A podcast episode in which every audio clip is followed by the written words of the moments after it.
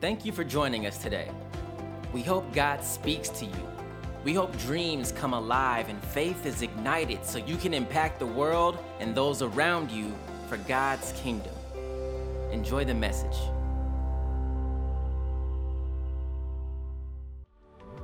Hey, everybody, welcome to City Place Church. My name is Damon, and on behalf of my wife, Taisha, we want to welcome you to City Place Online. Welcome to the family this morning.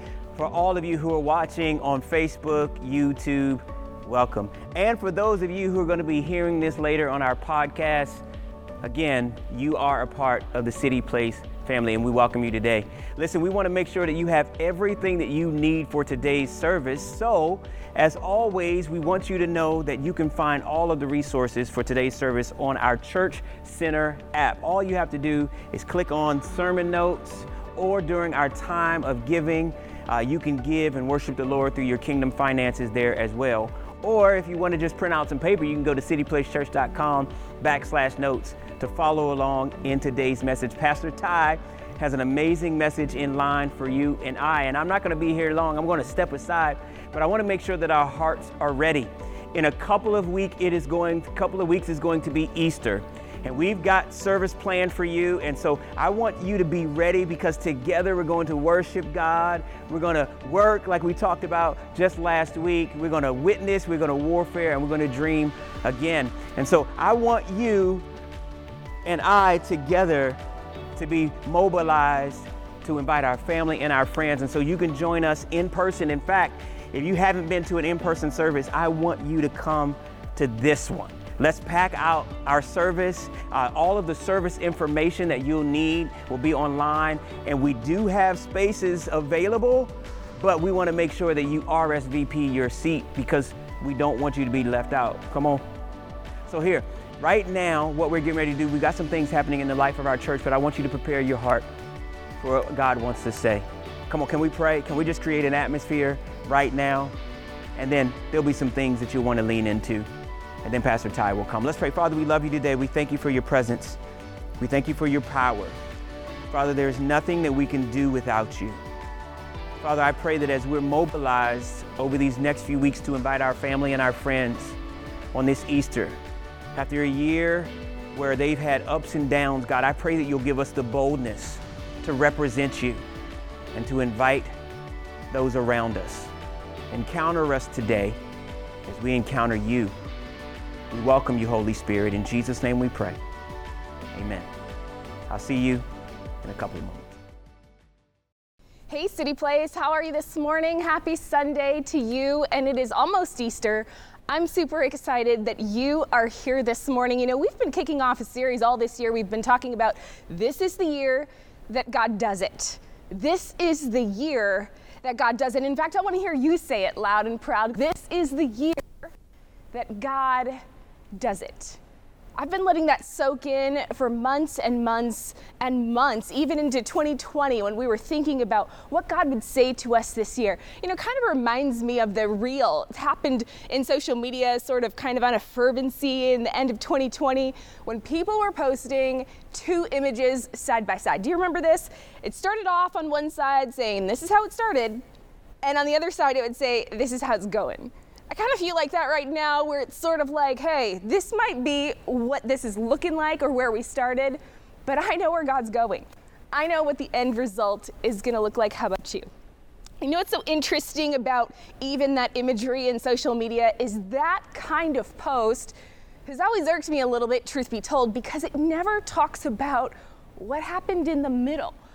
I know how you started and I know what you're looking like now. And for many people, it has awards and accomplishments and really cool things, and it's perfect for a dreamer. But how do you kill a dreamer's anticipation? You forget to tell them what it's like to do the work in the middle. Can I get an amen? How many of you get discouraged a time or two when you realize that God has something for you, but man, it takes work in the middle. Well, here we are, the first couple of months in 2021, and God has told us, He's already spoken to us, this is the year that I do it. And for so many of you, you've been sending in testimonies and we've been sharing with the church family. This is the year God is already doing stuff. Are you watching your God at work? It's been amazing to watch him already on the move. Well, this morning I want to dive in to something else that we've been talking about for the last couple of weeks. We've been talking about this idea of together, that God is going to do it in us, but He is going to do it with us together. And Pastor Damon has been talking about how we together worship and together we work and together we uh, warfare and witness and together we dream again. And today, right in the middle of that conversation, I want to wiggle my way in and sandwich in to talk about a slightly different perspective that God would have for us this morning, something that deals in the same vein of togetherness, but in a slightly different twist. Are you ready? If you're ready, say yes. That's what I'm talking about. It's kind of like God saying, How about you, City Place Church? Let me write the story of your Instagram post, of your Twitter post. How about you let me write the story to show you how it's actually going? Can you open your Bibles with me to 1 Kings chapter 19, beginning in verse 3? So, quick question before we start and dive in right into the scripture. You know, when we say the phrase, this is the year God does it, I wonder what comes to mind. What kinds of things, what kinds of emotions, what what kind of thing are you believing for initially came up to your conversation, to your to your to your mind this morning? If you're like me, it's probably like, God, I have these things, these big things that I've been believing you for. Big things, not small things. I don't want you to do small things in my life. I want you to do something miraculous. I want you to show me your splendor. And you would be like what we are about to read this morning. We're going to be reading the story of Elisha. Will you journey with me for just a moment and, and give it a little give it a little attention, give it some space to let this story sink in because for many of us, the story of Elijah is pretty common. We know what happened to him. We know where, what we're going to find and what we're going to see. But this morning, I want to show you what God has to say to us about doing it together. All right, if you're ready, in 1 Kings 19, beginning in verse 3, we find Elijah immediately after he has left Mount Carmel. Elijah's had his pinnacle experience. In fact, the ladies of City Place Church and I are studying together a book of Elijah right now in the middle of our study. We haven't quite gotten to this moment yet, but Elijah is going to do miraculous things with God in Mount Carmel. And we see him now the moment after he has just slain the prophets of Baal. He has done the most miraculous work, and after three and a half years of drought, he has called down rain from heaven in abundance, and in a single prayer has stopped this drought from happening. So we would think on the mountaintop is where we find Elisha or Elijah. We would think that in the pinnacle of his time, this is where we discover him, but that's not the case. Verse 3 says, Elijah was afraid and ran for his life. When he came to Beersheba in Judah, he left his servant there while he himself went a day's journey into the wilderness. He came to a broom bush, sat down under it, and prayed that he might die. I've had enough, Lord, he said. Take my life. I'm no better than my ancestors. And then he lay down under the bush and fell asleep. All at once, an angel touched him and said, Get up and eat. He looked around, and there by his head was some bread baked over hot coals and a jar of water. He ate and drank, then lay down again. The angel of the Lord came back a second time and touched him and said, Get up and eat, for the journey is too much for you. So he got up and ate and drank. Strengthened by that food, he traveled 40 days and 40 nights until he reached Horeb, the mountain of God.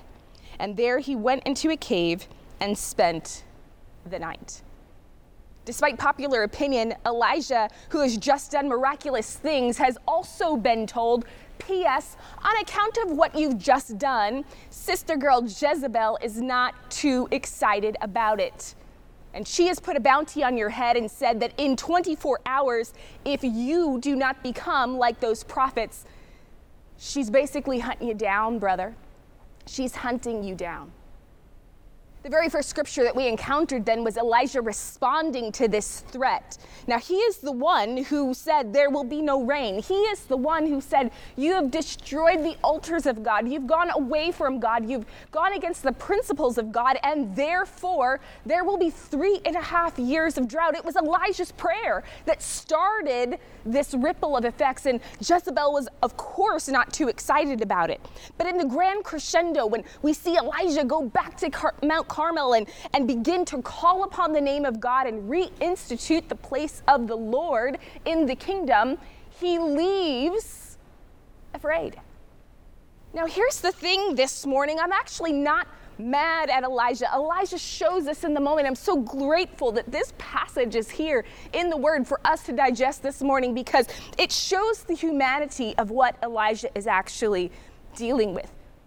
But sometimes you and I, in our highest highs and in our lowest lows, we can seem a little schizophrenic. We can come off of the highest event, the most exciting thing that we have to deal with in our life, only to go crash and burn.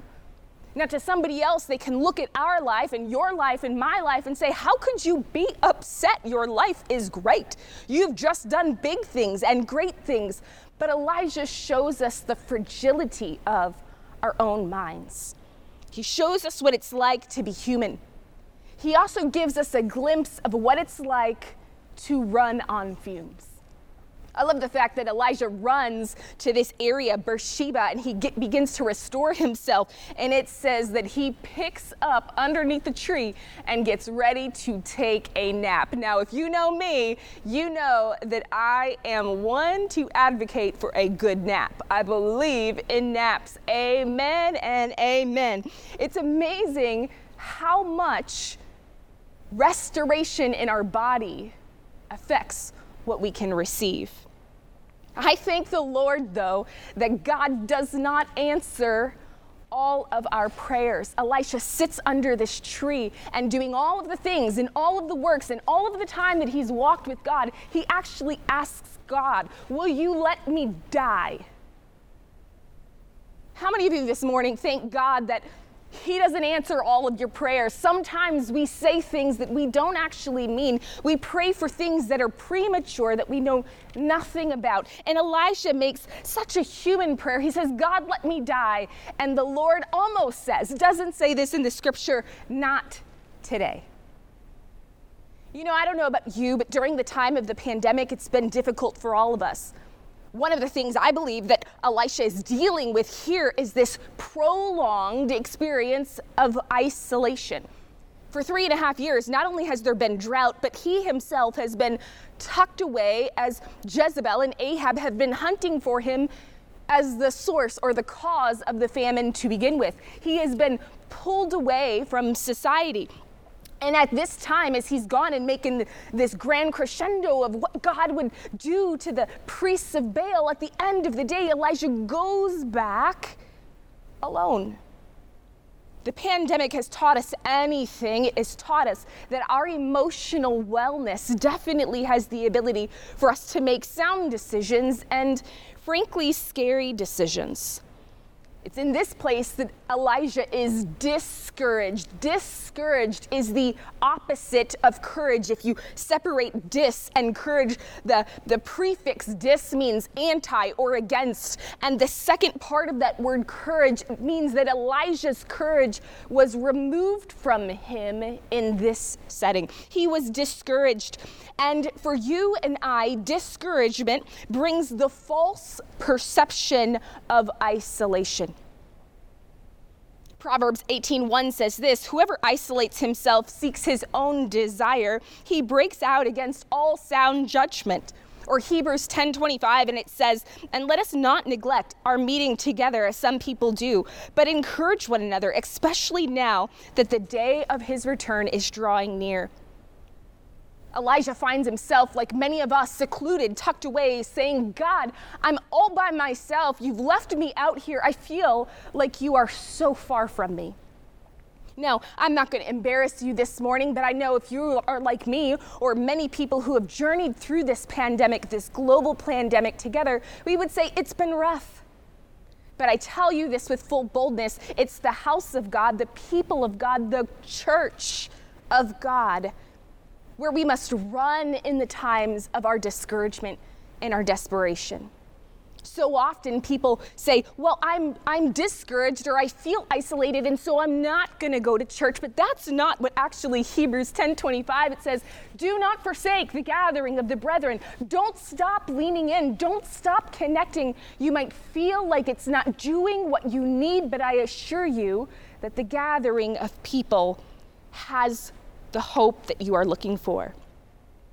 You see, Elijah in this moment is sitting under a tree, pondering whether he should die, questioning his calling, and frankly, questioning God. And so it leads me to ask the question in the context of what we've been talking about here at City Place. So we've been saying God is going to do it together. God is going to, we're going to worship and we're going to work and we're going to witness. But, but, but he has no one around him. So what does it look like? Where where did he go wrong? Where is the empty? What what part of the formula did he not get the memo on? You see, I believe as we've been talking about God doing it and God showing up that Elijah had a critical component. And if we think about it like a triangle, the who or the what or the why or the where, the when, the how, today I'd like to present you with three portions of that triangle. It's the what, the why, and the how. And we find that Elijah has a critical misstep. The what, God doing it, is so very clear.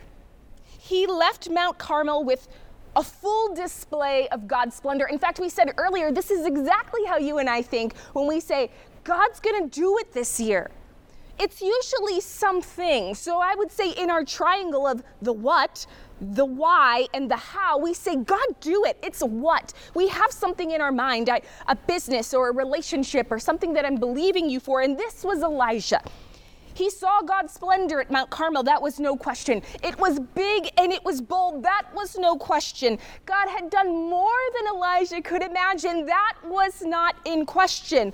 But what we don't see from Elijah is the two other points in the triangle, which is the why and the how. And today I want to dive into those two critical components. So we're going to be talking about the what, the why, and the how. So let's begin by talking about the missing component of why. You know, so many psychologists would say that it is a why, your life's purpose, the driving why behind what you do, what you're called to do, your profession, your vocation, where you serve your time, where you worship. The driving why is more important than any other piece of the triangle. But what does that look like in God's story? What does that look like to a person like Elijah or you or me as we are fulfilling the call that God has for us? Well, the first thing that Elijah failed to realize that we must realize if we're going to be successful in God's story is the greatest miracle. One of God's greatest miracles for you and me is to get you out of you, is to get you out of yourself. Meaning, Elijah sat right here under the tree and he said, God, I don't even want to live. Take me out of this equation. But that is not what Psalm 34 4 says. It says, I sought the Lord and he answered me. He delivered me from all my fears, not somebody else's, not Jezebel's jeers, not the person on your job that's giving you a hard time. He delivers us from our own fears. In essence, he's saying, I deliver you from you. Elijah is sitting there, but this is no, it's so carefully crafted by the Lord. He's sitting right in this spot. And as God begins to give him the blueprint of what he would do next, it involves where he will go. So let's just revisit our time together. It says, in uh, verse 7, the angel of the Lord came back a second time to Elijah and touched him and said, Get up, the journey's going to be too much for you. So he got up and he ate and he drank, and strengthened by that food, he traveled for 40 days and 40 nights until he reached Horeb. Now, there's something special about Mount Horeb, and maybe you didn't catch it at first, but back in Exodus 3, we found the very same mountain where Moses encountered a burning bush. In fact, later we will see that it's the very same mountain, also known as Mount Sinai, where Moses encountered God and received the Ten Commandments. Horeb is a place where God dwells and speaks. He says to Elisha, You need to get out of yourself. If you will take a moment and come out of your own head and your own thoughts and your own worries and your own needs, if you will come out of yourself, I have somewhere that I would like to meet with you. You see, you and I have to make the same decision to come out of our own energy, to come out of our own strength, to come out of our own ways of being if we are going to encounter God. I love that the angel gives him bread and the angel gives him a, a, drink, things that his physical body needed. In essence, he was saying, I'm here to replenish you, I'm here to release you, and I'm here to recover you. And this is the great news about the how. This is the great news about the why. God doesn't just want to use you and I for his service, he could have done anything. He doesn't need us in the equation, but He chose to do it. And not only to do it, but for you and I to be healthy in the process. The second thing that we see in the triangle of why God decided to use uh, Elijah in this way is He wanted to give us a picture of this idea of togetherness. Now, again, let's step back. We've been talking about God doing it together. We've been talking about our participation in it together. But let me say to you this morning together is a muscle, and it must be exercised. And building that muscle means that we have to be okay with some abnormal math. What do you mean, Pastor Ty? Well, John 3:30 says, as John the Baptist is going to give his life for something he didn't even do, he walks and says, He must increase, meaning Jesus, and I must decrease. Your math is funny. But wait, what are you saying? If God gives me something, if God's going to do it in me, then it takes effort, it takes work. I'm supposed to put forth my best energy, Pastor Ty. What are you saying to me? It means that God's math is not our math, it means that His ways are not our ways. And then, if we're going to advance with God and really participate in the greater story of God, then we must understand funky math. 2 Corinthians 12, 9 and 10 says, And he has said this to me, Paul speaking, My grace is sufficient for you, for power is perfected in weakness. Mostly gladly, therefore, I would rather boast about my weaknesses so that the power of Christ may dwell in me. Therefore, I am well contented with weakness, with insults, with distress, with persecutions and difficulties. For Christ's sake, when I am weak, then I am strong. You see, in God's economy, it's not until we're empty that we're ready for his uses. Let me put it plainly to you like this God doesn't need your strategy, He doesn't need your effort. And I'm sorry, this one sounds rough, but he doesn't even need your thoughts. He wants to do it together, but in the idea of God, the economy of God, his idea of together is different. You see, you and I have a horizontal understanding. I do it together. We worship together. You need me. I need you. We're horizontal. But in God's economy, together means you and Him. So when he says, I want to do it together, it means like there's just us. Like we're in an empty space. It's just you and him. And here's the crazy part when he leans in and says, Your name, I want to do it together with you, it means you do nothing and I take over. This is the idea of surrender. This is Elijah's journey as he chooses. He's sitting under a tree. God says, I want you to go where I am. I want you to go to Mount Horeb, and there I will meet with you. Elijah had to choose in that very moment do I partner with the why, even if I don't understand it? How many of us can relate to that this morning? God's economy says, My son, my daughter, the miracle that I want to do, the what, the splendor, the Mount Carmel, the big and wondrous things that your mind cannot even fathom. I want to do those miracles, but I want you to know I also want to do the miracle in you. The third part of the triangle that we see in Elijah this morning is, is really framed. So we have the what, the splendor of God. This is how he wants to work together with us. We have the, uh, the why. We have why he chooses to partner with us together. And lastly, we have the how. And together, this makes a perfect trio. Turn with me now and continue reading in 1 Kings 19, beginning in verse 9. It says, Then he came there to a cave and lodged there. And behold, the word of the Lord came to him, and he said, What are you doing here, Elijah? And he said, I've been very zealous for the Lord, the God of hosts. The sons of Israel have forsaken your covenant. They've torn down your altars. They've killed your prophets with the sword. I'm all alone. And they seek my life to take it away. So he said, Go forth, stand on the mountain before the Lord, and behold, the Lord was passing by. And a great and strong wind was rending the mountains and breaking in pieces the rocks before the Lord, but the Lord was not in the wind and after the wind and earthquake, but the Lord was not in the earthquake. And after the earthquake, a fire, but the Lord was not in the fire. And after the fire, a sound of a gentle blowing. And when Elijah heard it, he wrapped his face in his mantle and went out and stood at the entrance of the cave. And behold, a voice came to him and said, What are you doing, Elijah?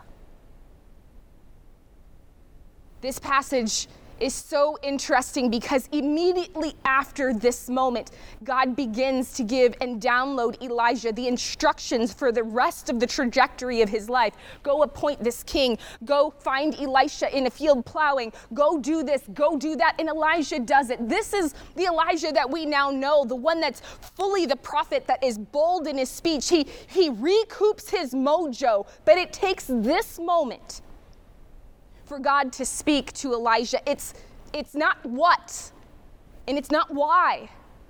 It's God, how are you going to do it?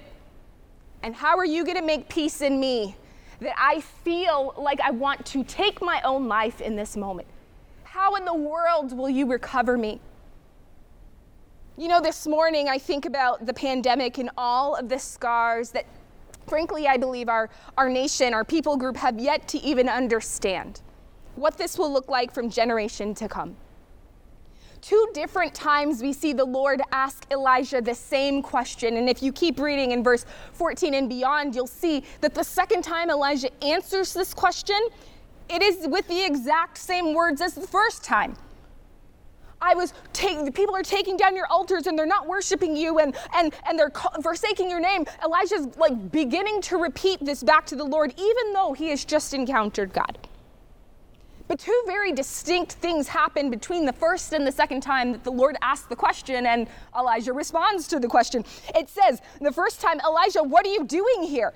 And I believe out of his anxiety and crazy and Elijah feeling crazy that he said, blah, blah, blah, just like that. I believe it just came out of his mouth, probably with a ton of excitement and anxiety and just crazy energy. I think Elijah was like, God, what's happening? This is this is the Taisha Moore version, putting a little bit of color on it. Says, God, I've seen your splendor. You've done the what? I even understand and thank you for the provision of getting me safe and keeping me from Jezebel's craziness. I thank you for the for the how. But God, what will you do in me? I feel like I'm broken. I feel like I have no direction. I feel crazy. But I believe that once the Lord began to show Elijah that I can rumble the mountains, I can make the earth beneath you shake. I can set fire on mountains just like Moses encountered burning bushes. I can do all of these things because I defy the logic of all of the environment believe that after he did all of these things, but said, I don't want to be there. The what is important, the why is important.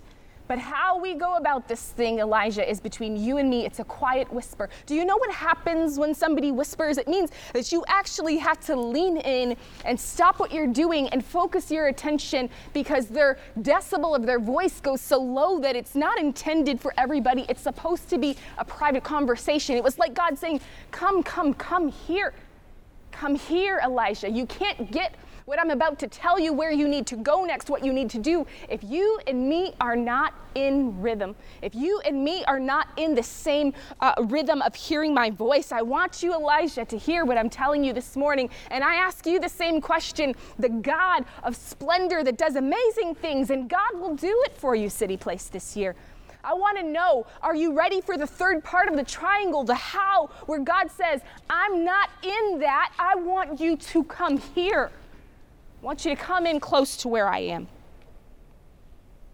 What was the key difference between the first time and the second time that God asked the question and Elijah answered it? I believe this Elijah embraced contentment. I can see him the first time going, God, I've been very zealous for you. Israel's forsaken you. They've started serving all these other people, and I'm the only one left. And then I can see God shaking the earth and saying, Elijah, come here. There's a bigger picture. I am not lost. I have not forgotten. I understand. I see these things, but come here. I think the next time he asks the question, he goes, Yeah, I am zealous for my God. And if I'm the only one left, that's okay.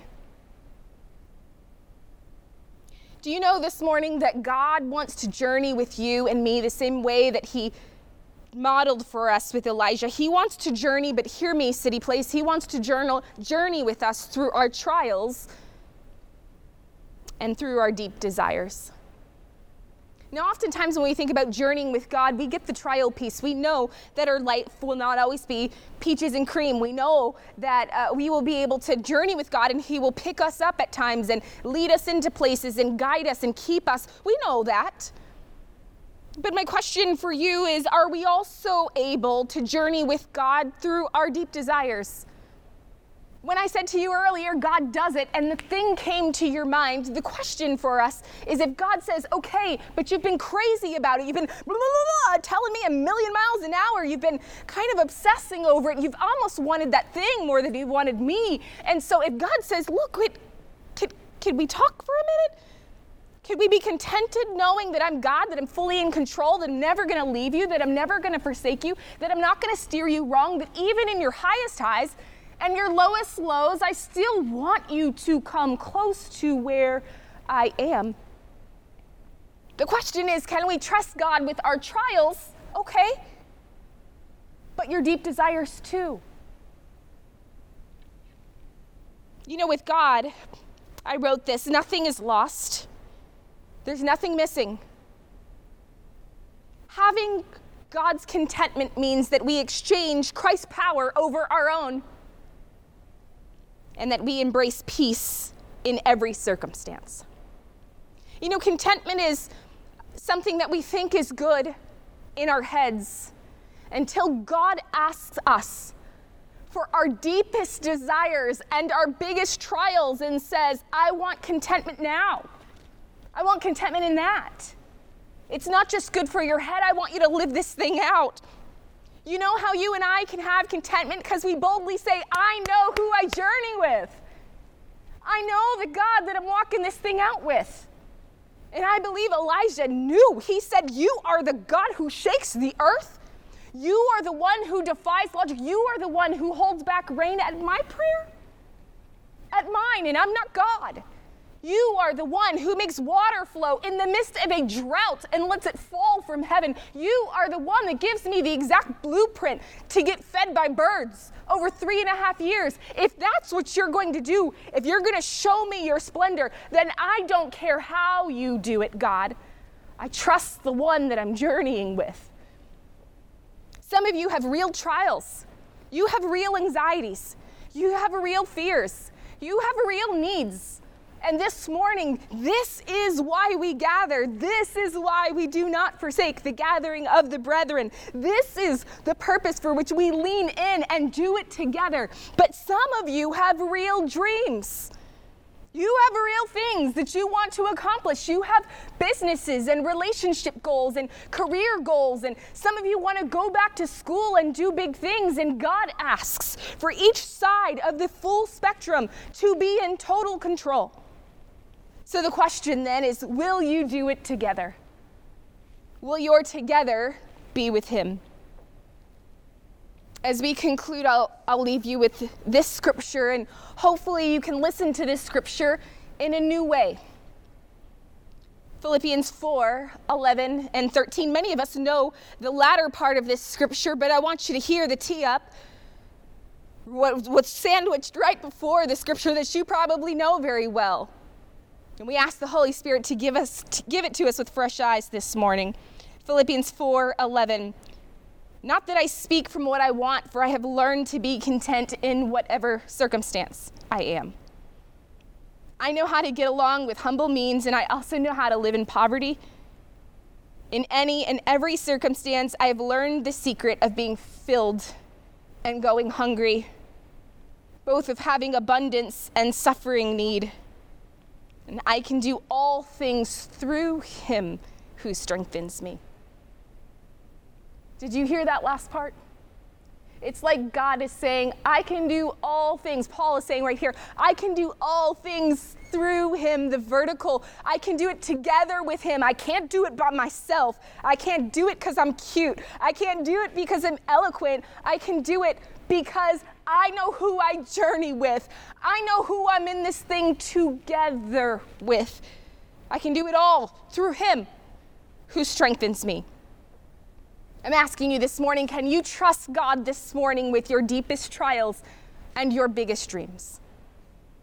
Right now, on your notes, you have a couple of questions that I leave you with this morning. And the first question is What's your greatest pain point to which you need contentment?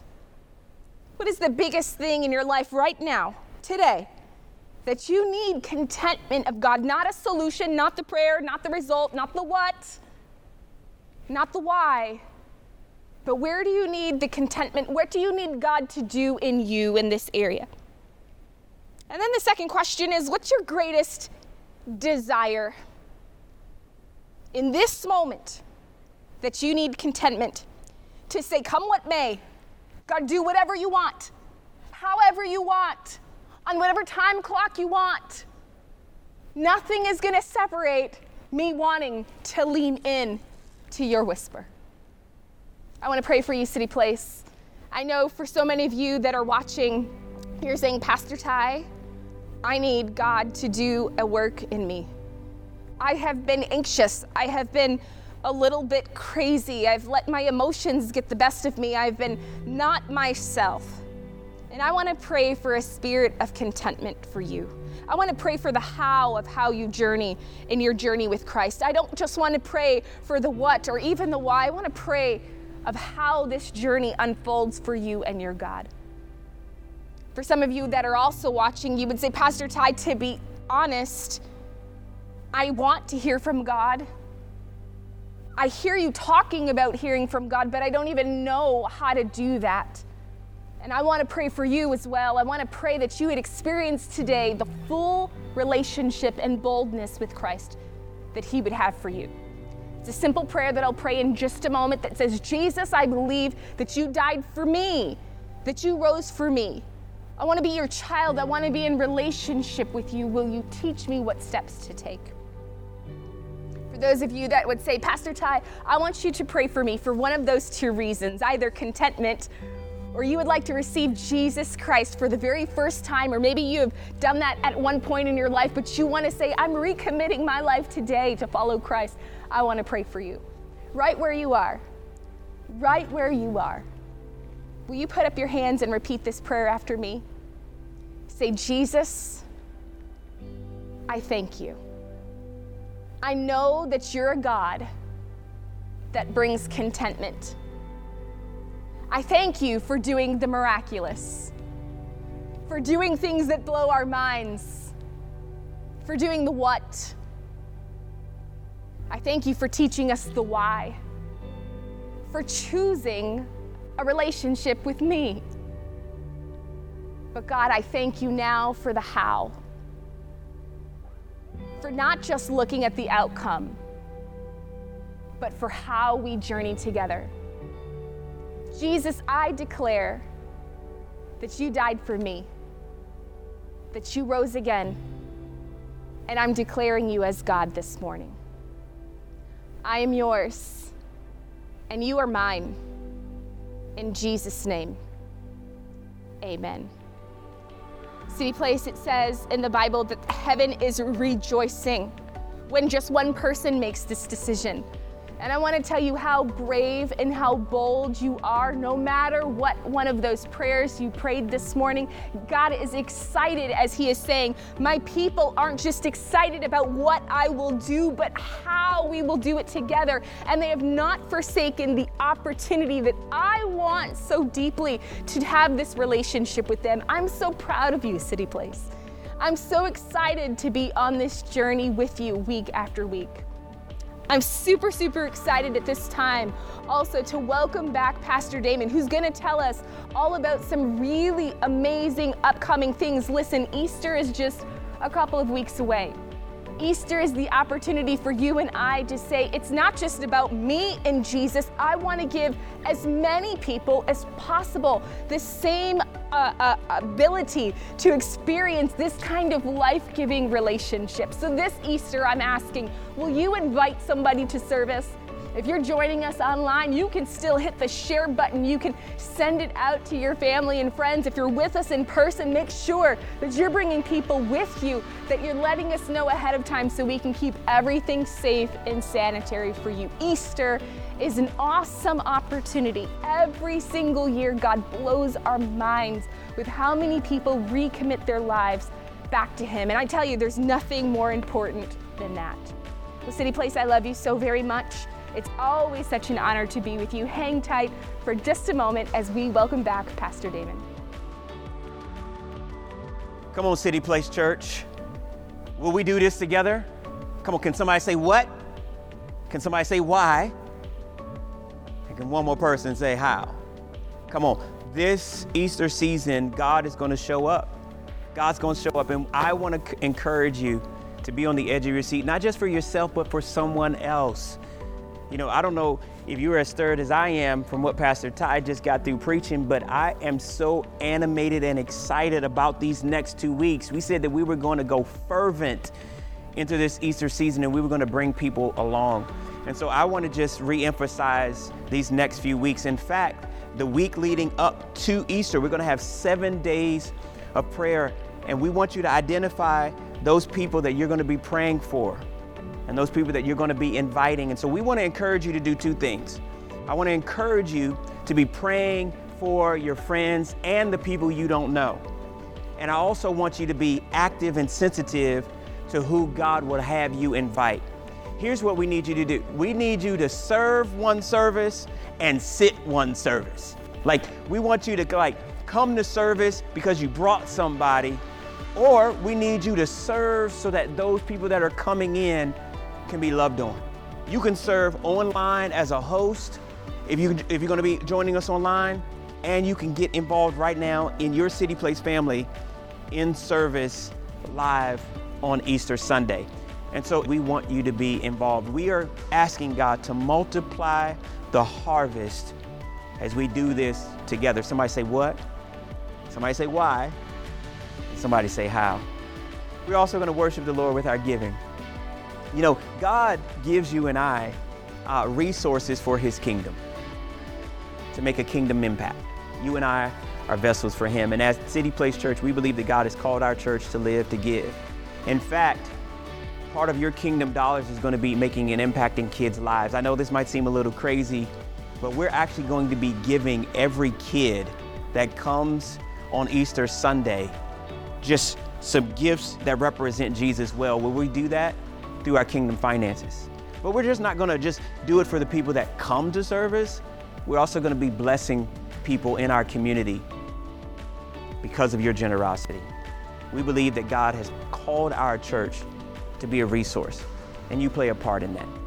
So today, as you partner with City Place Church, I just want to pray that you can give online or via text. I want you to have a vision for the impact that our kingdom finances is going to make. We're believing that this Easter season, God multiplies his harvest.